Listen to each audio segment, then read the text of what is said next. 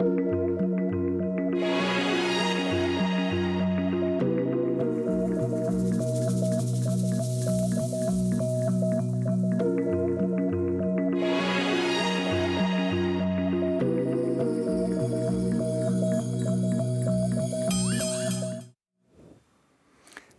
et merci de nous retrouver pour la foi prise à mot.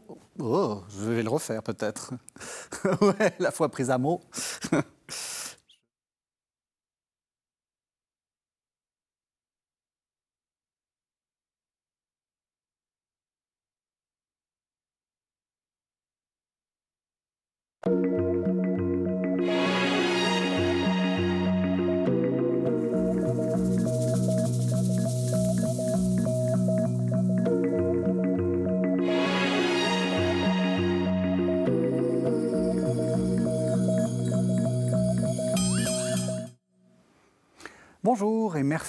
retrouver pour la foi prise au mot, votre rendez-vous de formation chrétienne. Cette semaine, nous arrivons à Pâques et voici le temps de notre dernier épisode de la série d'un carême tout entier passé en compagnie des femmes chrétiennes.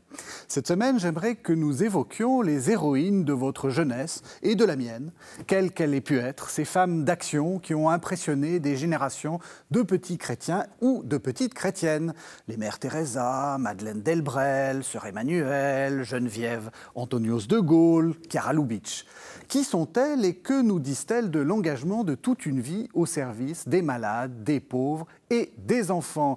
Voici la question que je vais poser à mes deux invités. Olivia Alberti, bonsoir. Olympia. Olympia. Pardon, Olympia Alberti. Olympia Alberti, vous êtes écrivain et vous êtes spécialiste de Mère Teresa. Et puis le père Gilles François, c'est bon? Vous êtes prêtre du diocèse de Créteil, vous êtes vice-recteur du séminaire d'Issy-les-Moulineaux et vous êtes le postulateur de la cause de Madeleine Delbrel. Alors, les téléspectateurs ont, bien compris qu'en fait, on est en train de parler de deux femmes d'action, mais aussi de deux mystiques, et c'est fait, de, c'est fait évidemment exprès. J'aimerais qu'on, à la fin de cette série de carême, qu'on ait euh, peut-être une manière de briser un peu les, les idées toutes faites sur euh, ce que c'est que la mystique, ce que c'est que l'action, etc. Alors, Olympia Alberti, euh, pardon. Parlez-nous de Mère Teresa. Quand est-ce qu'elle, qu'elle naît? Elle naît en 1910. Elle est quelqu'un de extraordinairement mystique dès l'enfance, puisqu'elle est élevée dans une famille chrétienne, catholique, passionnée de bonté, comme sa mère l'était. Et puis, elle est la petite dernière, elle a une santé fragile. Et ce qui m'a frappé, c'est qu'un jour, elle rentre de l'école et elle dit à sa mère, alors qu'elle n'a que 5 ans, plus tard, je veux être comme ces gens qui sont venus nous voir à l'école. Ils sont joyeux, ils ont des pieds dans des sandales nus. Et ça m'a énormément frappé qu'elle ait remarqué ce détail, parce qu'il fait peut-être pas toujours très chaud en Albanie, et elle avait remarqué les pieds nus dans les sandales. Et quand après je suis allée à Calcutta mettre mes pas dans ses pas, j'ai été dans le petit musée qui lui est consacré, Circular Road, et j'ai vu troisième et dernière paire de sandales de sa vie. D'où la thématique qui introduit mon livre, elle marchait pieds nus dans sa tête, elle marchait pieds nus dans son cœur, elle marchait pieds nus dans son âme. Elle a été une mystique toute sa vie, malgré ce qui a imposé mon titre, le royaume de sa nuit, c'est qu'elle a été dévastée par une crise de la foi, non pas qu'elle doutait, non pas qu'elle avait perdu la foi, mais elle, se sentait pauvre parce que non désirée par Dieu. Elle avait l'impression qu'il l'avait abandonnée. Et à partir de là, elle développe toute une anxiété qu'elle cache. Elle se sent souvent au bord du désespoir, mais elle tient bon parce qu'il ne faut pas que ces petites, comme elle les appelle, s'en rendent compte. Et il faut qu'elle arrive à avancer et à se dire un jour ce que j'ai connu quand elle avait 28 ans, 29 ans, à Loreto House, ce, moment où elle va à Darjeeling et qu'elle a les locutions divines avec le Christ. Elle, elle espère qu'un jour ça reviendra ça ne reviendra pas. Mais la mystique est au cœur de sa vie. On reviendra sur ces questions euh, de mystique. Madeleine Delbrel, qui c'est? Père euh, Oui, et, eh bien, c'est une, jeune femme qui est née, elle, en 1904, donc un peu avant. Euh, contemporaine. Teresa, c'est une contemporaine. Elle est au contraire une fille unique. et des parents qui étaient peu pratiquants, enfin c'était un catholicisme un peu de, de, convention, quoi. Et euh, après une mutation de son père qui, a été, qui est venu travailler à Paris dans les chemins de fer, elle, euh, perd la foi à l'âge de 15 ans à peu près. Hein. Elle va avoir toute une période d'athéisme qui va durer 4 à 5 ans, dit-elle. Donc euh, sa conversion, par contre, euh, est datée au contact de jeunes de son âge, d'ailleurs, des chrétiens, qui, qui, ressèment en, elle la question de Dieu, hein, et aussi que, que soit possible un amour. Voilà. C'est ce qui fait qu'elle elle devient chrétienne, elle, elle se convertit, c'est le mot qu'elle emploie. Hein, euh, avec euh, même une, force de conversion, puisqu'elle dira à la fin de sa vie à, d'autres jeunes qui sont venus l'écouter quelques semaines avant sa mort, en 1964, elle dira euh, La conversion et sa violence durent toute la vie. Et en même temps, j'avais été et je suis resté ébloui par Dieu. Alors c'est très différent, je pense souvent à Mère Teresa, puisque là, il y a plutôt chez Madeleine un éblouissement euh, n'allez pas en déduire que les éblouis et gaga devant Dieu, c'est pas ça. Mm. C'est que quand on est ébloui, il y a plein de lumière, mais c'est pas très facile de se diriger. Mm-hmm. Hein, faites-le en voiture, quand vous êtes ébloui, mm-hmm. c'est pas très facile. au contraire, on a un pas à pas qui va faire euh, quelque chose chez elle de très concret dans sa mystique. Mm-hmm. C'est précisément là où je voudrais qu'on arrive. Donc oui. Ah. non, mais c'est tout, à fait, tout à fait intéressant parce que euh, on, arrive tout de suite à la, question de la mystique et on va peut-être ensuite dérouler la vie. Mais euh, euh, on a, Mère Teresa, on l'a longtemps considérée comme une femme euh, d'action. Enfin, je veux dire, euh, euh, on a tous l'image des pauvres de Calcutta et, et, finalement sa vie spirituelle, mon Dieu, c'était pas si important que ça en fait. Alors que c'est tout l'inverse. Elle a toujours été une mystique, elle a toujours eu une passion pour le Christ et un amour de Dieu infini. Mais ce qui m'a inspirée d'appeler ce livre Le royaume de sa nuit, c'est qu'elle y est seule, elle ne partage qu'avec ses confesseurs quand elle le peut cette nudité de l'âme, cet abandon dans lequel elle, elle, se tiendra pendant 50 ans. Et je me souviens d'une anecdote, je suis allée rencontrer son dernier confesseur à Calcutta et je lui ai dit, c'est terrible cette traversée qu'elle a eue. Elle disait, mon cœur est glacé, je ne sens plus rien. Et je lui ai donné ma version de cette vie. J'ai beaucoup réfléchi, analysé. Je lui ai dit, elle voulait être pauvre parmi les plus pauvres pour mieux les comprendre et les aimer. On ne lui a pas enlevé de l'argent, elle n'en voulait pas. Mhm. Donc on lui a enlevé ce bonheur d'être dans la foi. On ne lui a pas enlevé la foi, on lui a enlevé cette confiance dans sa propre foi et cette confiance en Dieu. Concrètement, ça signifie quoi? Ça signifie qu'elle attendait dans sa prière euh, ce qu'on appelle. Elle trouvait qu'il ne se manifestait plus. Voilà, c'est ça, des consolations. Voilà, elle, attendait des... émotions, elle attendait qu'il soit là. Et quand je termine mon livre, je me rends compte que c'est tout l'inverse. C'est-à-dire qu'il fallait qu'on la privât de ça. Mhm. Il fallait qu'on lui enlevât cette passion merveilleuse pour lui montrer que tu veux être pauvre pour mieux comprendre les pauvres? Elle disait, je serai celle qui t'aimera le mieux, elle disait au Christ. Eh bien, on lui enlève cette facilitation d'élocution. Mais en même temps, comme elle a toujours voulu incarner cette mystique, elle fonde les missionnaires de la charité après un combat inouï avec monseigneur Pikachi, euh, donc euh, l'archevêque de, de Calcutta, et elle se bat, elle avance, et le jour, elle est dans la rue, elle dit maintenant, mon Dieu, envoie-moi cette lumière qui est toujours dans mon cœur, d'où le royaume de sa nuit. Mmh. Elle est porteuse de lumière, mais dedans, elle ne veut rien dire. Et elle lutte pendant 50 ans, et on ne le sait que depuis qu'on a publié ses lettres, mmh. il y a une vingtaine d'années. Ça, ça dit aussi quelque chose euh, de, de ce qu'est aussi la, spiritualité. C'est-à-dire qu'on on, identifie souvent euh, euh, spiritualité à émotion à, euh, la vie spirituelle, à la vie émotive. vous, vous êtes, euh, euh, vous êtes directeur de séminaire, enfin vice-directeur de séminaire. vice-recteur, oui. J'imagine que c'est une, c'est une question qu'on doit vous poser souvent. Est-ce que la vie spirituelle, c'est que de l'émotion? Ben, oui, en effet, c'est, ça peut être au début des émotions ou, ou ce qu'on va appeler rapidement des consolations, qui sont certes sûrement des consolations que Dieu envoie, mais je constate qu'effectivement, quand l'engagement se fait plus, plus, plus profond, plus, plus, plus insistant, quand, quand, il prend davantage la personne, euh, il y a l'expérience de, de, la nuit, enfin, où on n'est plus dépendant des consolations. Mm-hmm. Et je trouve que dans le cheminement des séminaristes, ça, c'est une étape extrêmement importante, hein, qui peut se produire à différentes phases d'ailleurs. Hein. il n'y a pas de, de code standard. Hein. Mais euh, donc ça engage un rapport à, la joie, mais aussi à la souffrance, à la façon euh, d'être. Euh, oui, je suis à, Dieu, mais, mais, mais d'une façon singulière. Mm. Hein, Même s'il ne me parle pas. À la façon d'accepter peut-être la souffrance. Oui, sûrement, oui. La, façon de la recevoir comme une grâce. Parce qu'elle, elle dit, par exemple, par moment, mon Dieu fait qu'il y ait de moins en moins de moi en tout. On voit donc bien que sa foi est un travail intérieur, mm. une lutte contre l'ego, une façon de se fortifier dans la lumière et dans l'acceptation. Oui, il y a une de ses amies qui, devait participer à l'aventure parce qu'elles ont été plusieurs femmes. C'est à peu près l'inverse de Mère Teresa sur le nombre. Elles ont été une quinzaine, c'est pas, plus modeste. Hein. Mais euh, parmi celles-là, il y en avait d'autres, dont une dénommée euh, Madeleine Tissot, que Madeleine lui écrit parce que elle sait deux Madeleine. Madeleine Tissot est gravement malade de la tuberculose. À l'époque, c'était gravissime, on pouvait en mourir, et elle en a réchappé, mais au prix de, beaucoup mm. de combats. Et à un moment donné, Madeleine, dans une de ses lettres, lui écrit euh, Souffre bien. Hmm. Souffre bien. Alors moi, ça m'avait choqué. J'ai été longtemps sans tellement comprendre ça. Et, en fait, oui, c'est-à-dire, c'est prends à bras le corps ce qui t'arrive. Oui. Hein, parce que là aussi, il y a quelque chose qui est, euh, qui, est qui, va qui, va guérir, qui va, qui va aboutir à une fécondité, qui va, qui va s'illuminer. Hein.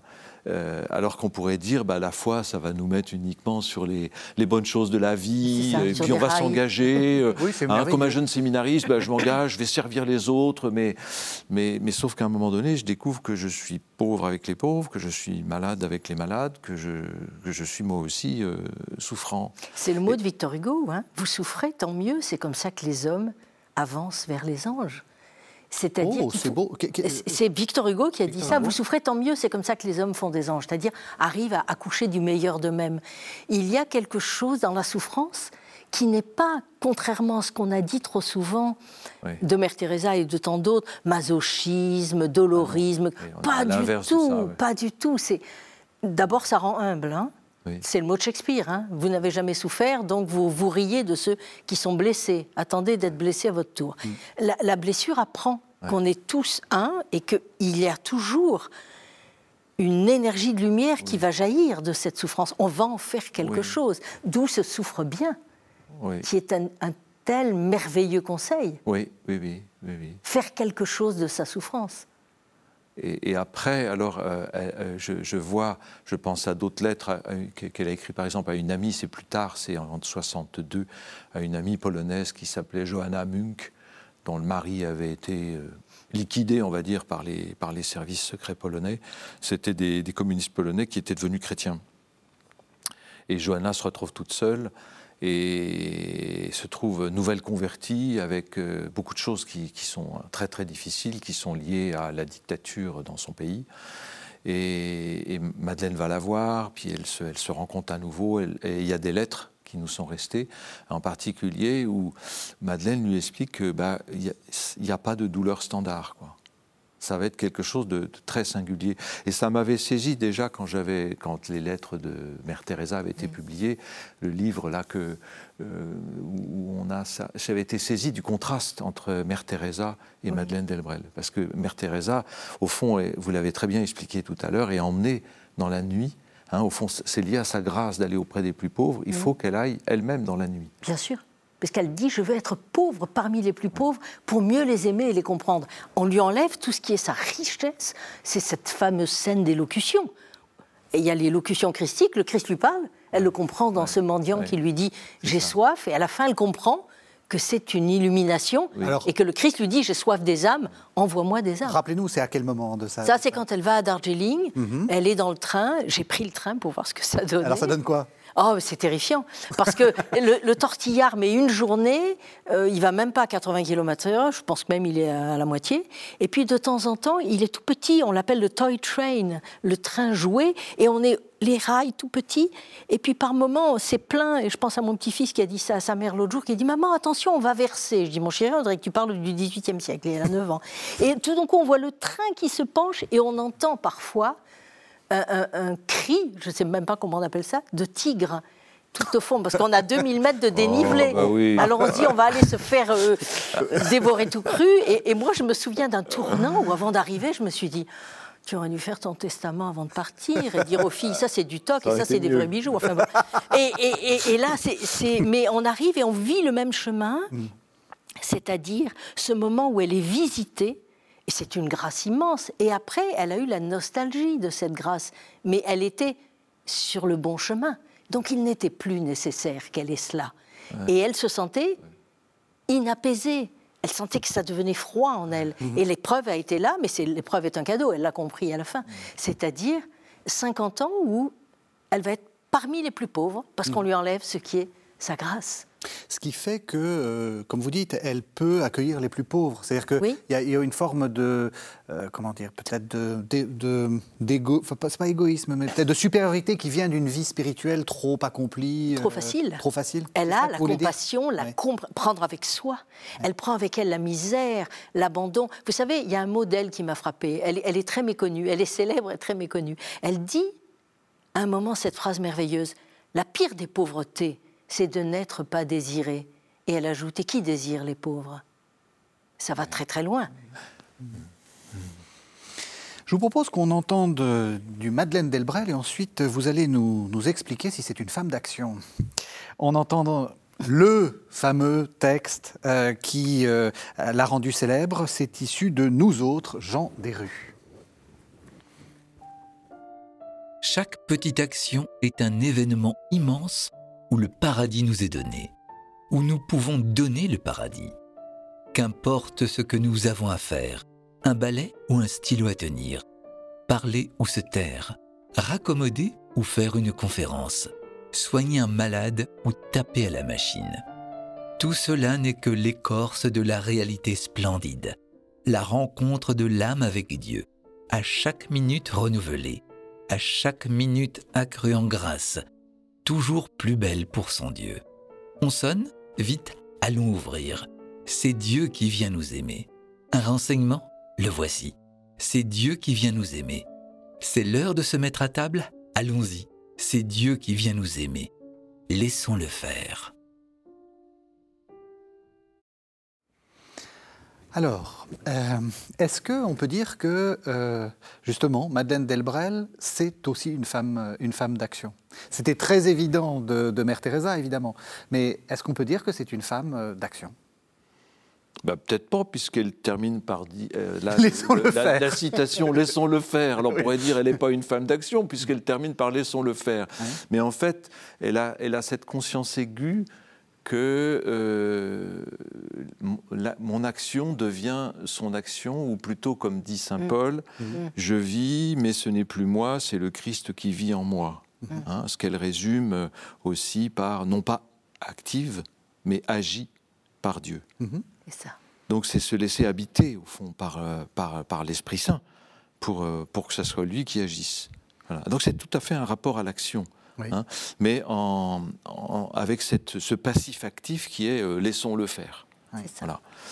Absolument déterminant, puisque une des grandes, un des grands écueils de, la mystique ou de la vie spirituelle, on va dire, de, que nous essayons de, de développer, c'est de, voilà, de, se mettre au service, d'agir, d'agir, puis après on voit qu'on sombre dans l'activisme. Quoi. Mm-hmm. Hein, et quel est, quel est le moment où... Euh, alors, c'est une femme d'action. Alors, je vais d'abord répondre à la question et puis euh, voir au fond quel est son paysage. Elle, hein. mm-hmm.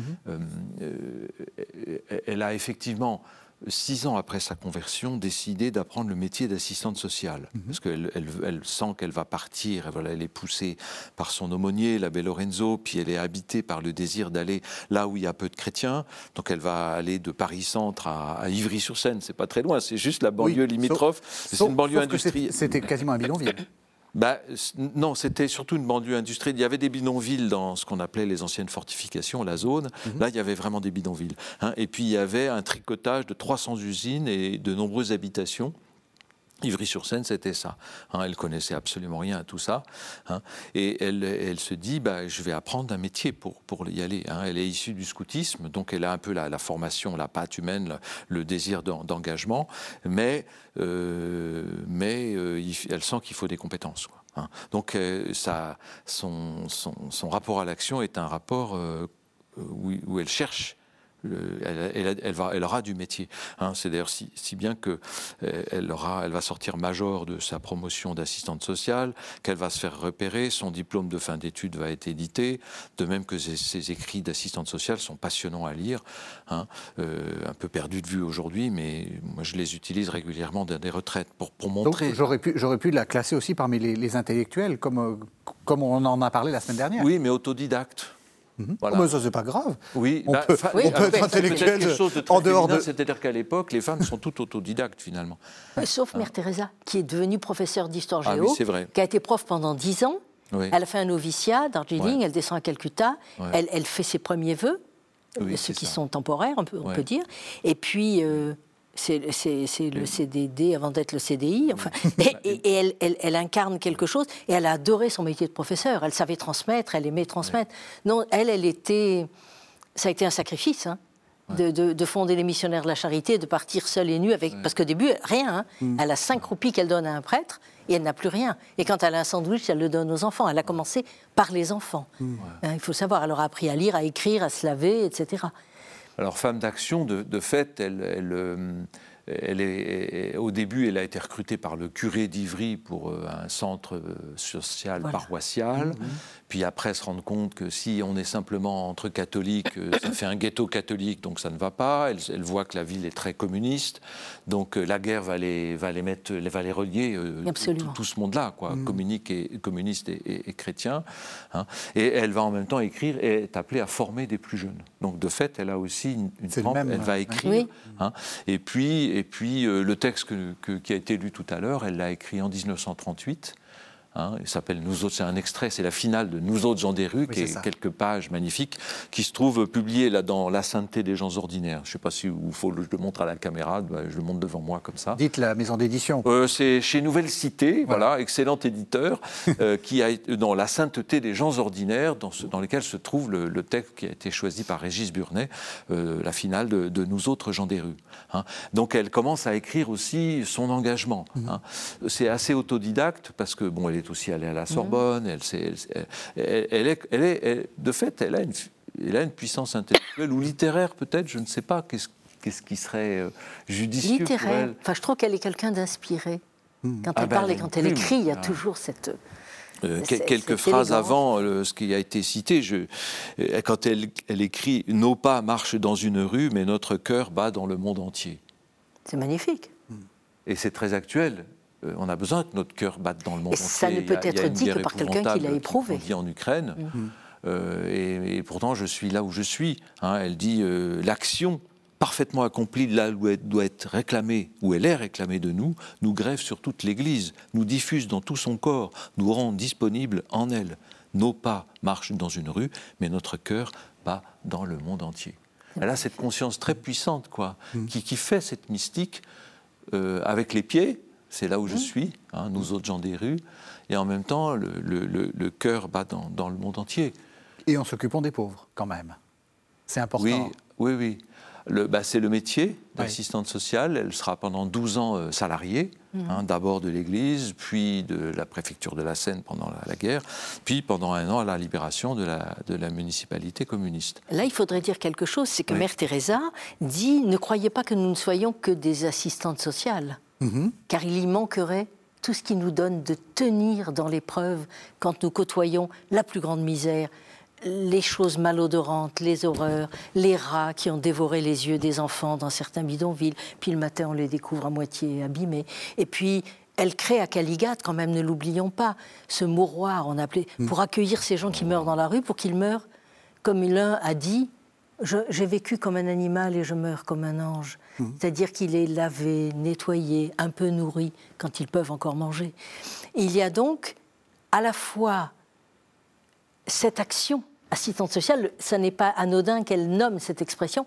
On n'est pas là que dans une aide des corps, des esprits même, mais on essaie de, euh, de leur donner quelque chose qui est de l'ordre de la joie, puisqu'à un moment, elle écrit dans son journal Sommes retournés à Taltala. Taltala, c'est l'horreur des bidonvilles de Calcutta. Je voudrais déverser sur leurs visages creusés et tristes les senteurs des jasmins et des roses qu'ils ne sentent pas, pour leur faire éprouver que parfois le monde est beau, mais ils en sont si loin Pauvres êtres, pauvres âmes perdues, même si ces beautés fleurissaient près de leurs trous sombres, ils ne les verraient pas.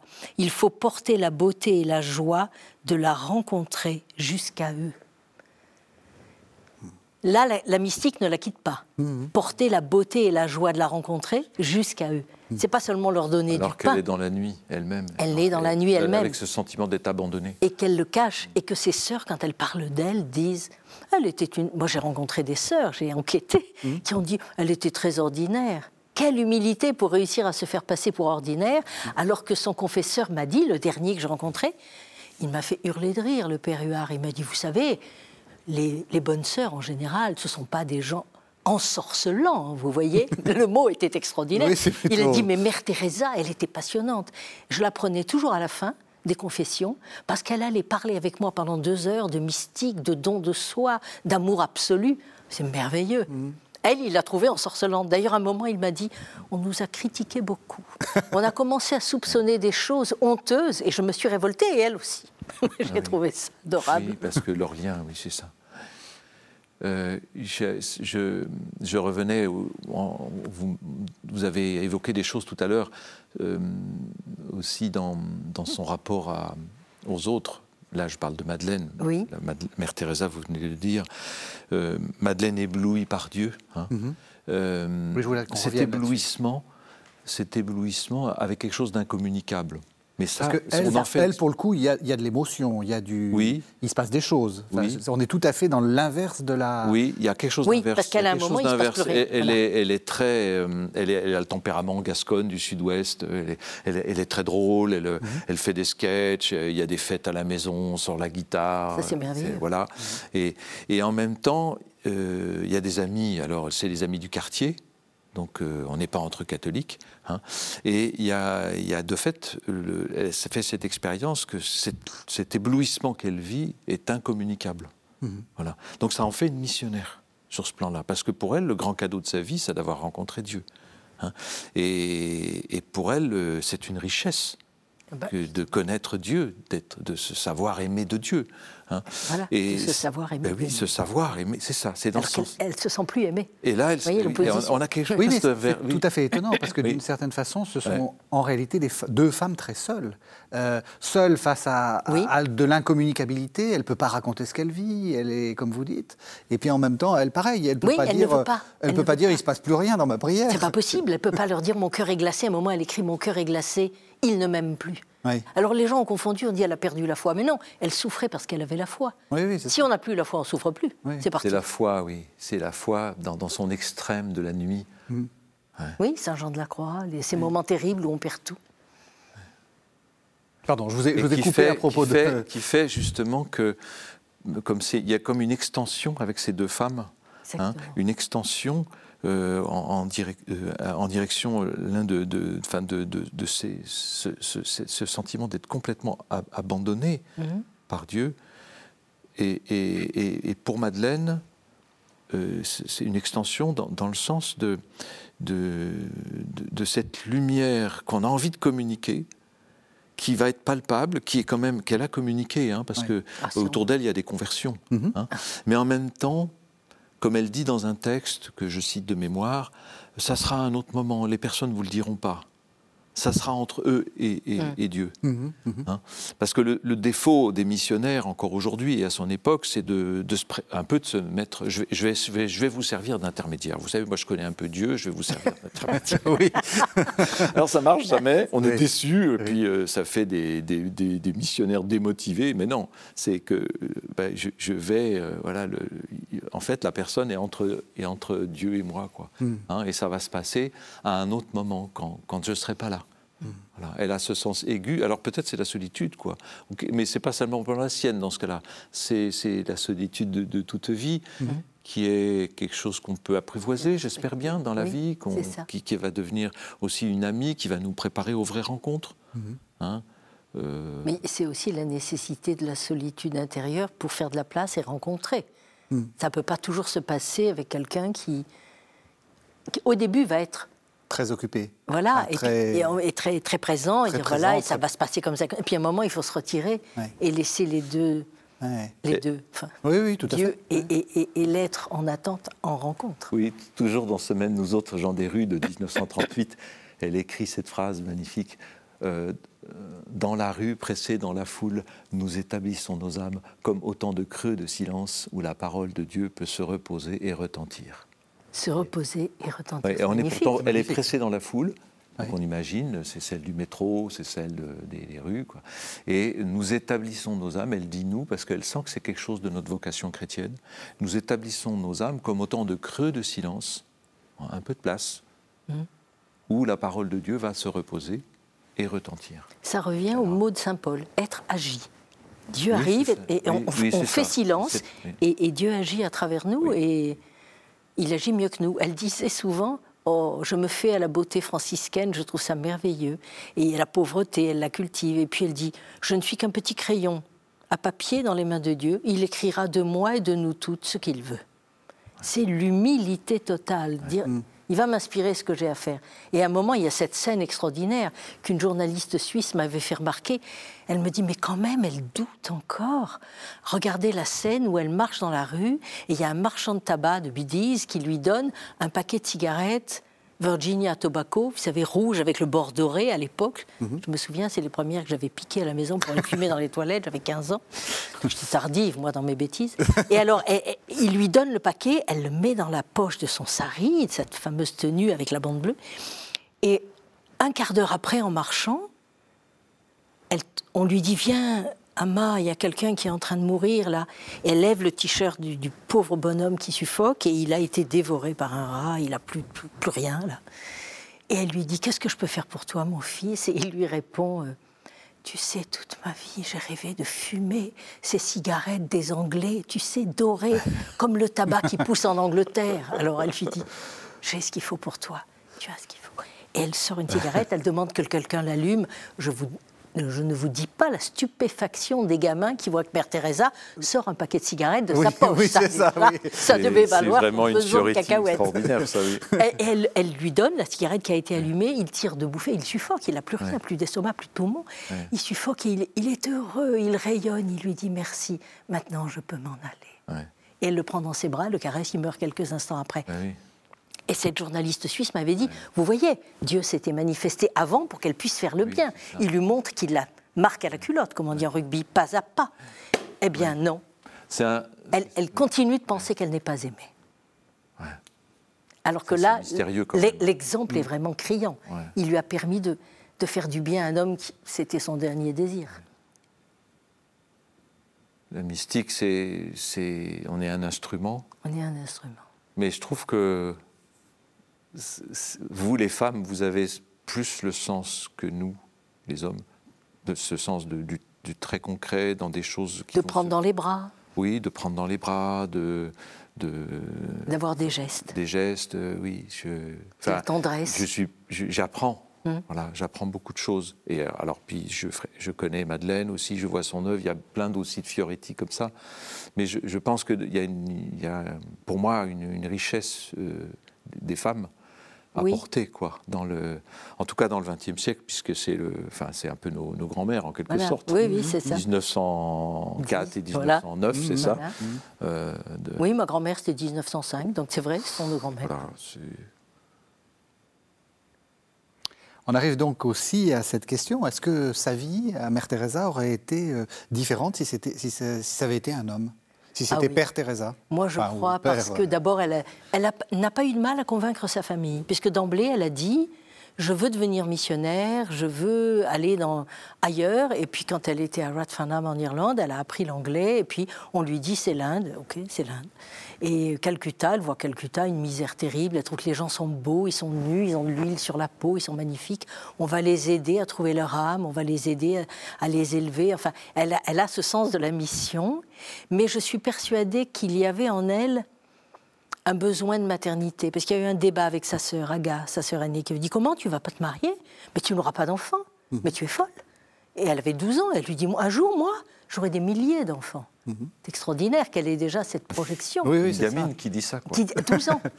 déjà, je trouve qu'une petite gamine qui a 5 ans dit qu'elle veut avoir les pieds nus dans les sandales et apporter la joie aux autres. Déjà, elle, est, elle a une maturité d'âme. C'est un peu comme la grande Thérèse, hein, là aussi, qui a 5 ans veut aller convertir. Voilà, euh, absolument. Hein, on, y est. on y est. Mais ce qui est extraordinaire, c'est cette tendresse. Moi, au début, ce qui m'a intriguée, c'est pourquoi j'ai écrit ce livre, c'est pour deux raisons tout à fait différentes. Une, j'étais triste de voir les ouvriers des usines, euh, quand ils arrivaient dans la porte de l'usine où on avait mis il y a quelques années en France une chaîne, un cadenas, on disait c'est fini, on, repart à l'étranger, vous n'avez plus un sou. Et je me dis, il faut les aider, ces gens, il faut leur montrer quelqu'un désespéré a réussi à s'en sortir. Et la deuxième chose, qui été la première en fait, c'est quand j'ai vu la main de Mère Teresa caresser les visages et les épaules des pauvres, parmi les plus pauvres, comme elle disait, et que je trouvais que sa main était absente. Je me suis dit, elle n'est pas là, elle n'est pas dans sa caresse, elle n'est pas dans sa main. Il se passe quelque chose. Mhm. Quand on a publié les lettres, j'ai dit, mais ça y est, on y est. Elle, est. elle est travaillée par quelque chose qui la déchire, donc elle n'est pas présente dans sa caresse. Et je fais dire ça par un sanyasine mhm. qui l'a regardé, qui a remarqué, qui lui a dit, tu n'es pas là parce que quelque chose te déchire. Et elle trouve qu'il y a de l'amour dans la parole de cet hindou qui l'a regardé agir, parce qu'elle a dû lutter en Inde pour fonder les missionnaires. Mais pour entrer dans sa vocation, elle n'a pas eu à lutter. Son père et sa mère étaient de grands croyants, de grands chrétiens, et d'ailleurs le père a été assassiné par des communistes dont le poison était le règne absolu. Voilà, elle avait 9 ans. Mhm. Un peu comme Sœur Emmanuel, qui perd son père à 7 ans quand son ça. Mais alors, c'est curieux ce que vous dites, elle n'est pas là, donc... Euh, elle, est, elle est absente de son geste, c'est-à-dire qu'elle est à l'intérieur, elle euh, combat. Oui, c'est ça. Et elle ne parle pas, parce que les autres, elles doivent ignorer qu'elle est dans le, le royaume de sa nuit. Il faut qu'elle sorte de ce royaume. Alors, quelle est la valeur de, son geste? La valeur de son geste, c'est qu'elle l'accomplit quand même. Et celui qui reçoit, il n'est pas forcément en état de ressentir qu'elle est un peu absente du geste. Elle est là, elle caresse le visage, elle caresse l'épaule, elle prend dans les bras. Donc les gestes, elle les fait. Que les gestes sont moins habités qu'ils ne l'auraient pu être hmm. si elle avait été moins tourmentée.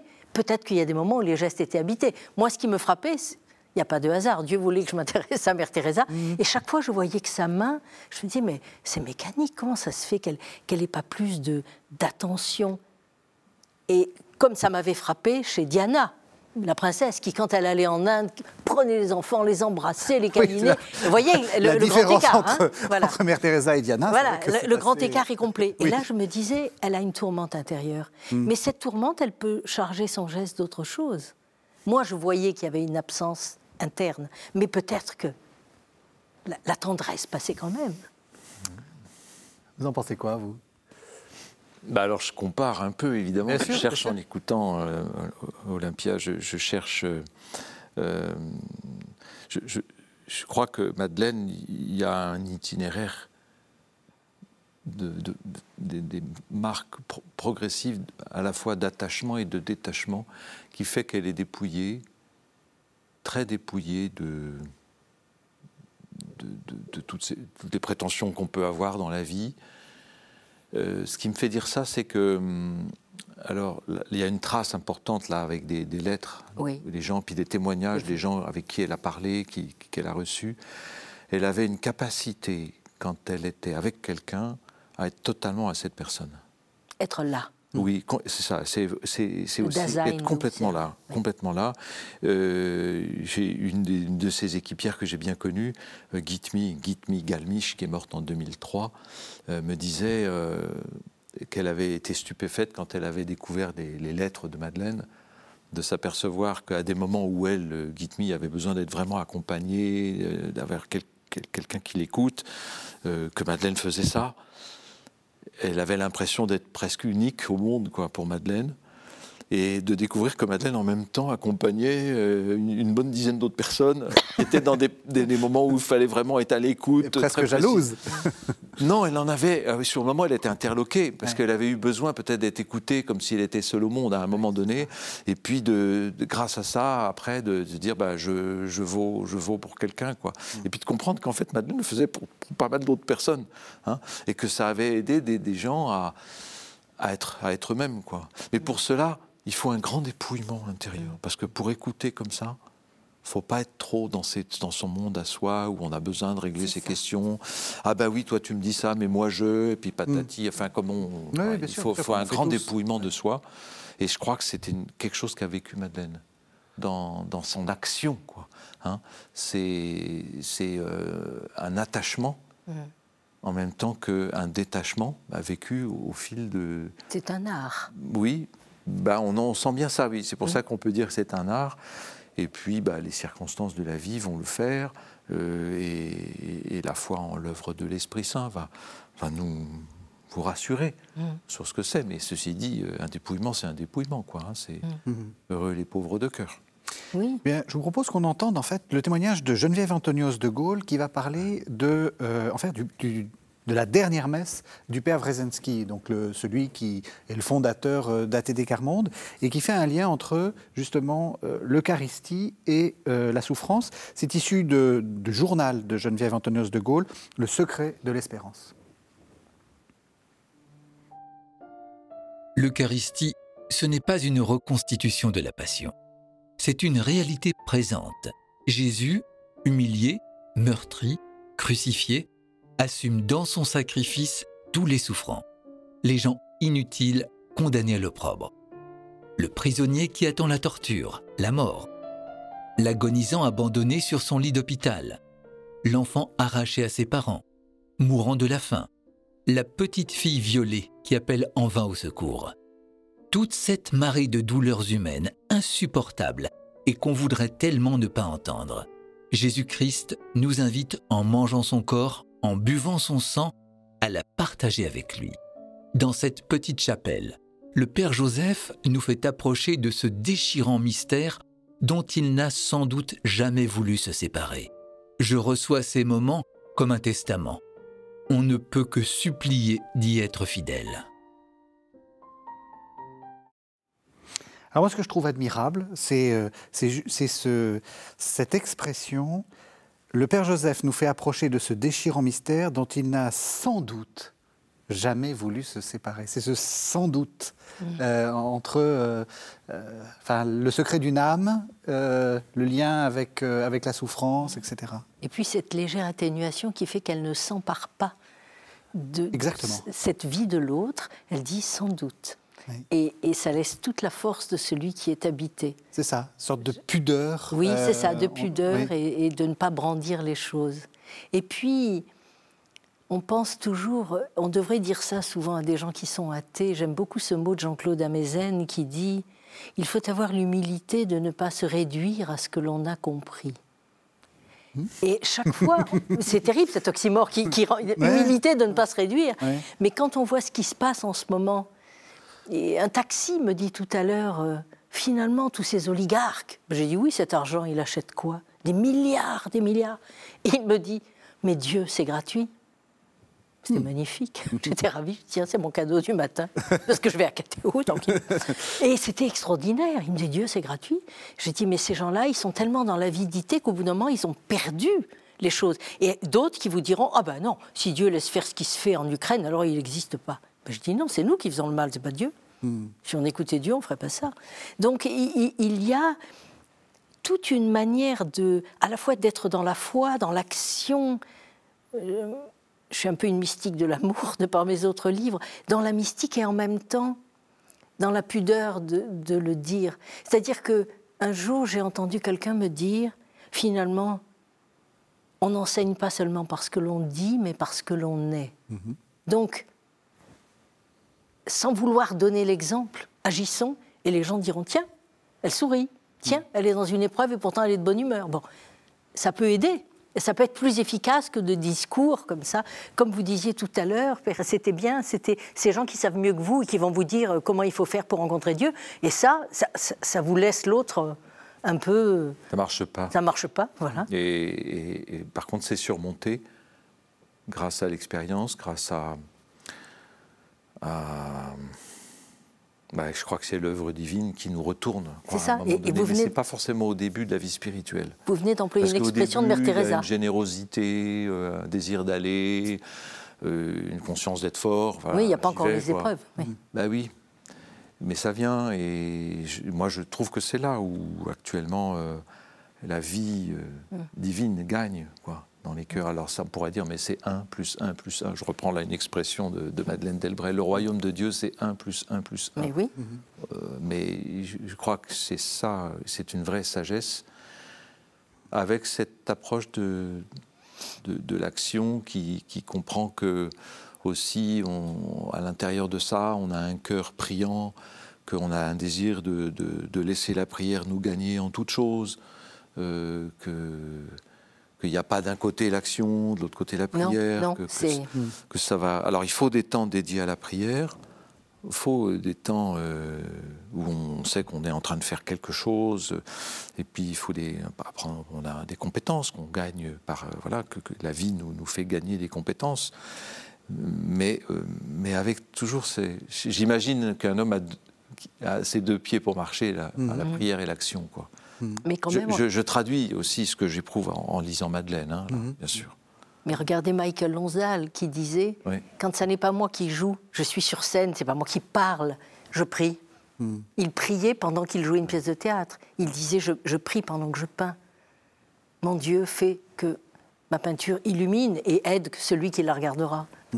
On peut prier plus souvent que, que les temps qui ne sont que voué à la prière. Enfin, j'essaie de faire ça. Et, si j'écoute bien, si j'écoute bien ce que vous dites de Mère Teresa, on peut, tout en n'ayant pas de prière, euh, exprimer quelque chose de Dieu.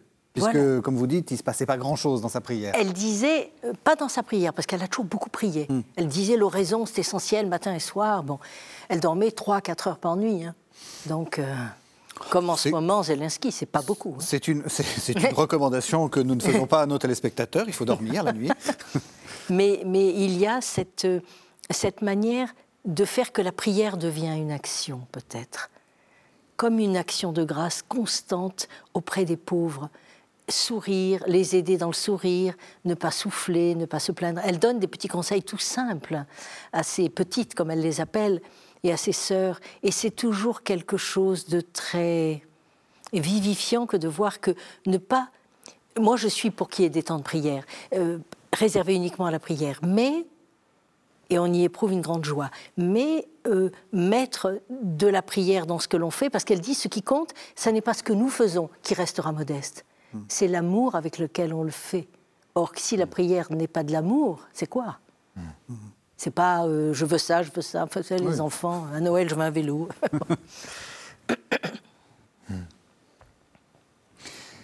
On arrive à la fin de l'émission. Euh, je repose un peu ma question. Qu'est-ce que cela change que ça soit une femme Alors peut-être dans la, pas forcément de la vie, mais peut-être de la mystique, de la ou est-ce que ça change rien Et peut-être que justement, il faut renoncer à, cette idée. Euh, enfin, c'est un peu une grande, une grande partie de, ce que cette série de Carême a démontré. C'est que euh, dire les femmes sont comme ça, euh, les hommes sont comme ça, c'est de faire l'essentialisme. C'est finalement d'être, d'avoir là encore un regard mm. qui, en fait, s'approprie des êtres singuliers qui, ont, qui, ont, qui, après tout, ont leur, mm.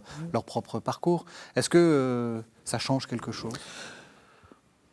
Oui, oui, oui. C'est-à-dire, le sujet résiste parce que chaque trajectoire est, singulière et chaque femme apporte quelque chose. Hein. Mais de, moi, je, vois comme il y a une puissance qui se libère actuellement. Une force féminine, ben, force des femmes, oui, je devrais dire, qui, qui, moi, me semble très, très déterminante. Bon, je suis, comme prêtre, je, je, vois, je travaille avec des femmes depuis des années, mhm. et je vois combien en profondeur euh, il y a des choses qui se transforment dans notre façon de, de comprendre les situations, de, de, prendre en charge mutuellement des choses, euh, d'exercer l'autorité, de, de, prendre conseil, de c'est des, transformations très profondes. Et, alors personnellement, moi j'ai vraiment rencontré Madeleine, si je puis dire, enfin, il y a, 25 ans, 26 ans, c'était en, 2016. Euh, et ça m'a beaucoup, beaucoup aidé quoi, comme prêtre. Mmh. Hein. Mais je, pour moi, c'est clairement euh, une, présence féminine. Quoi. Ça, c'est un témoignage que je trouve essentiel, de dire que ça vous a aidé dans ah, votre comme prêtre, c'est sûr. C'est comme moi, Marie-Madeleine m'a aidé, c'est une femme, mais moi, cette manière d'avoir la foi d'aller vers le Christ et puis de répandre le nard sur ses pieds, sur ses cheveux. Il y a là un acte d'amour qu'elle assume tellement, puis sans aucun doute. Et puis après, rappelons-nous, avec l'évangile de Saint Luc, c'est que le Christ apparaît aux femmes. Hein. Donc et vous êtes en train d'annoncer l'émission euh, de la semaine prochaine, puisque nous allons parler justement de, des femmes au tombeau. Si, si, si, Parce tout à fait, vous avez tout à fait C'est quand même à elle qu'il apparaît. Absolument, absolument. Et au début, on ne les croit pas, parce que des femmes, elles radotent. Et il y a ce côté, nous, on n'a pas vu ça, donc ça n'est pas vrai. Hmm. Et c'est ça qui est merveilleux. Marie-Madeleine, qui, qui, est, qui est porteuse de cette lumière, qui est qui est dans l'amour inconditionnel. Et je crois que l'amour inconditionnel, c'est l'amour des mères, même si on n'a pas d'enfants. Vous, connaissez le jeu de mots de Madeleine Delbrel au sujet de, de sa patronne, Marie-Madeleine? Non, mais je... Aux hommes, la mission, aux femmes, les commissions. Elle avait beaucoup d'humour. Elle avait beaucoup d'humour. Oui, parce que les commissions, bah alors on a le cabas avec le, poireau, le camembert, les patates et tout. Mais les commissions, c'est que le Christ lui a dit va le dire aux apôtres. Hmm voilà. Donc, et donc il y a une trajectoire très puissante de, communication. Hein, va, leur dire. C'est ça qu'elle a. Leur mission est là. Va leur oui, dire. il y a une mission, enfin confiée en tout cas à sa patronne Marie-Madeleine. Mm. Voilà. Parce qu'à l'époque, la mission, c'était les hommes. Quoi, hein. oui. Mais il commençait à y avoir, elles sont des premières générations de femmes laïques, qui, sont engagés sur un terrain qui était auparavant euh, le domaine des hommes. Oui, mais ce qui est merveilleux, c'est qu'elle a de l'humour, alors que ah, Mère Teresa est souvent très dure et qu'elle n'a pas beaucoup d'humour, sauf quand elle dialogue devant les télévisions et qu'elle dit J'ai horreur des interviews, alors j'ai dit à Jésus Si j'accepte une interview, tu m'envoies mille croyants de plus. Et elle ajoute la phrase que vous avez utilisée Ça marche. J'aime bien ce côté concret, ça marche. Merci beaucoup. Alors, je rappelle euh, et je montre euh, votre livre, Olympia Alberti, Le royaume de sa nuit, Mère Teresa, le récit d'une vie. Donc, euh, c'est paru aux éditions Maintenant, c'est les presses de la Renaissance. Euh, voilà, c'est les, voilà. Et alors, je, montre votre, votre exemplaire, ce qui explique voilà, les, oui, les, petits, les, petits post-it euh, de, de, partout. Voilà. Et puis, euh, vous nous avez apporté plusieurs, plusieurs livres hein, sur, sur Madeleine Delbrel. D'abord, les les beaux textes de, Madeleine Delbrel, hein, l'ébloui de Dieu, les plus beaux textes de Madeleine Delbrel. Tout ça chez Nouvelle Cité. C'est peut-être l'occasion euh, terminer le carême, de, rentrer dans, le, dans la pensée de Madeleine Delbrel. Et puis, euh, La sainteté des gens euh, ordinaires, hein, le livre que vous avez aussi en, main, c'est aussi aux éditions Nouvelle Cité. Et puis, avec le père Bernard Pitot, la miséricorde selon, euh, enfin vous et le père Bernard Pitot, la miséricorde selon Madeleine Delbrel, le beau scandale de la charité. Oui, parce qu'au fond, tous les cadres qu'on aura imaginés, toutes les procédures pour prendre en charge les pauvres, ça, ça, ça suffira jamais. Il faudra faire un beau scandale de charité, quoi, parce que sinon, euh, c'est là, c'est l'esprit des béatitudes. C'est pour ça que je l'ai sorti pour vous le montrer. Il nous reste quelques secondes. Comment va la cause de postulation? Enfin, vous êtes tenu à un secret absolu. Non. Non, non, je peux dire les choses. Elle est vénérable depuis euh, 4 ans, hein, c'est 26 janvier 2018. Euh, et, depuis, il s'est passé un certain nombre de choses. J'ai fait avancer une enquête sur un miracle supposé, hmm. mais euh, je, comme dirais-je, le miracle n'a pas été homologué. Voilà. Donc, on, attend, on attend le miracle bah, en, résumé, c'est ça. En, résumé, c'est ça. Ça veut dire qu'il faut que des gens prient Madeleine Delbrel pour qu'il oui, se passe des oui, choses. Oui, oui, Alors je vous image voilà. pour la béatification voilà. aussi. Voilà, ça c'est très bien. Et demander l'intercession. Et actuellement, c'est ça l'actualité, c'est qu'il y a des groupes d'intercession qui se montent. Eh bien. Hein, dans euh, Laval, diocèse de Pontoise, diocèse de Troyes, diocèse de Créteil. Il y a des, des, gens qui, qui, se sont rassemblés en, disant on va confier à Madeleine des, nos, demandes. Hein. on ne va pas dire que c'est un effort de carême parce que c'est beaucoup plus beau que ça en fait de prier Madeleine Delbrel. Non, c'est un lien c'est étonnant l'intercession. Pourquoi demander à quelqu'un, quoi? Sinon qu'on a un lien euh, entre le mmh. ciel et la terre par quelqu'un, c'est un lien affectif. C'est très hein. important l'intercession. Je pense qu'il y a une dimension Ça sera le, message. Très bien. Merci, merci, à tous les deux. Merci de nous avoir suivis. Vous savez que vous pouvez retrouver cette émission sur le site internet de la chaîne www.ktotv.com. Et donc on se retrouve la semaine prochaine. On a déjà le sujet, c'est les femmes au tombeau et ce sera Pâques.